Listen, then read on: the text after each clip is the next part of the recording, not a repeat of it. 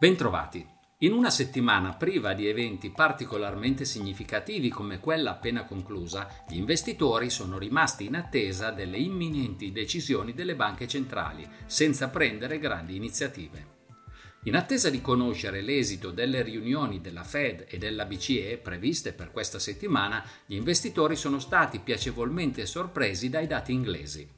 L'inflazione di luglio si è assestata al 7,9%, in notevole decelerazione rispetto al precedente 8,7%. Le vendite al dettaglio di giugno sono cresciute dello 0,7%, un deciso miglioramento rispetto allo 0,3% del mese precedente. Negli Stati Uniti, al contrario, l'economia ha dato qualche delusione. Sia le vendite al dettaglio che la produzione industriale hanno fatto registrare un inatteso rallentamento durante il mese di giugno. La Cina, diversamente dai paesi occidentali, non ha il problema dell'inflazione e non ha subito una stretta monetaria, ma la sua crescita economica sta perdendo vigore. In giugno le vendite al dettaglio sono cresciute del 3,1%, un notevole rallentamento rispetto al 12,7% di maggio.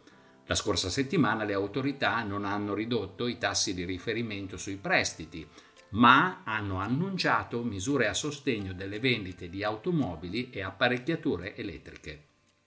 In Giappone l'inflazione è leggermente aumentata, passando dal 3,2% di maggio al 3,3% di giugno.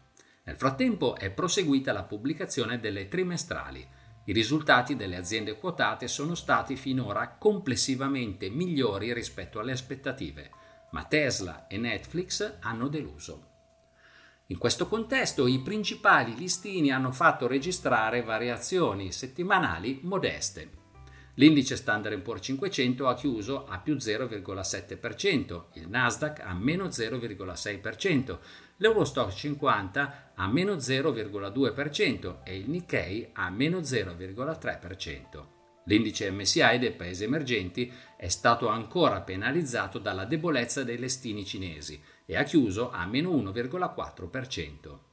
I rendimenti decennali dei titoli di Stato tedeschi e americani non hanno fatto segnare variazioni settimanali di rilievo.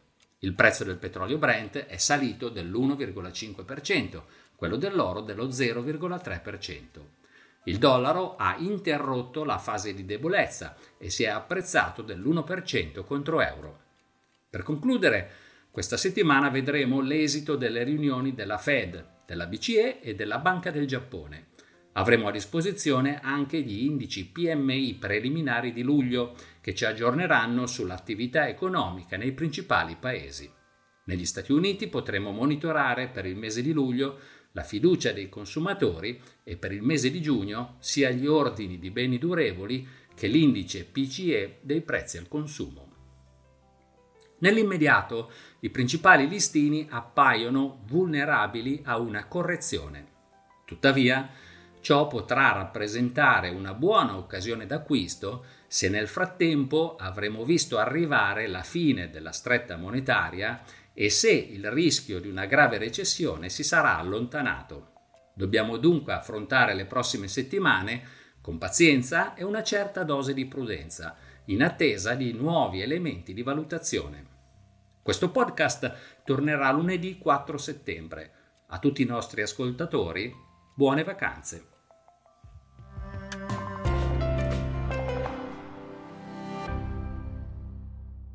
La presente registrazione audio ha finalità meramente informative. Le informazioni in essa contenute non rappresentano un'offerta di acquisto o vendita di prodotti finanziari, una raccomandazione di investimento e non sono da intendere come ricerca in materia di investimenti o analisi finanziaria. Le opinioni espresse riflettono il giudizio di Amundi al momento della loro diffusione e sono suscettibili di variazioni in qualunque momento, senza che da ciò derivi un obbligo di comunicazione in capo ad Amundi. Non si garantisce l'idoneità a qualsiasi scopo di investimento delle informazioni fornite, le quali non devono essere utilizzate come unica base per assumere decisioni di investimento. Eventuali dati riferiti a performance passate non sono un indicatore attendibile di performance attuali o future. Investire comporta un sostanziale grado di rischio. L'investitore, prima di qualunque investimento, è tenuto a prendere attenta visione della documentazione relativa allo strumento finanziario oggetto dell'operazione, la cui sussistenza è disposta dalla normativa vigente. Le informazioni contenute nella presente registrazione audio non sono dirette alle US person, così come definite nel US Regulation Act della Securities and Exchange Commission.